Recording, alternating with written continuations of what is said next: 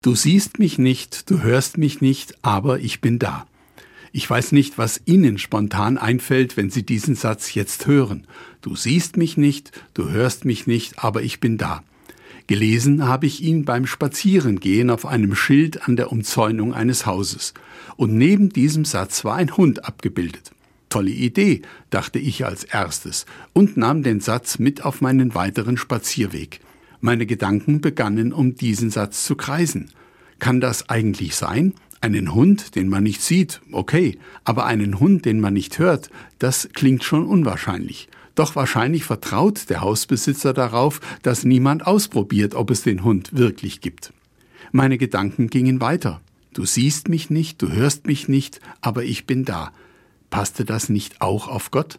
Sehen kann man ihn nun wirklich nicht und hören auch nicht aber er ist da. Das jedenfalls glauben wie ich ungezählte Menschen. Immer wieder haben Menschen nach Beweisen oder zumindest deutlichen Hinweisen gesucht, die die Gottesexistenz belegen.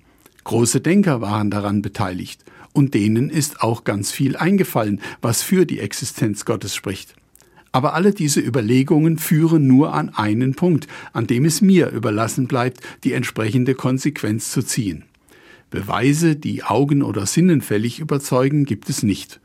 Und doch ist etwas in mir, das mir sagt, er ist da.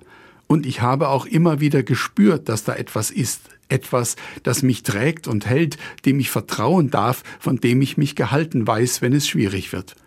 So ist auf meinem Spaziergang aus diesem Satz, der als Warnung gemeint war, eine Zusage geworden. Gott gibt sie mir. Du siehst mich nicht, du hörst mich nicht, aber ich bin da. Was den Hund betrifft, auf den das Schild hinweisen soll, habe ich meine Zweifel. Bei Gott dagegen weiß ich, er ist da.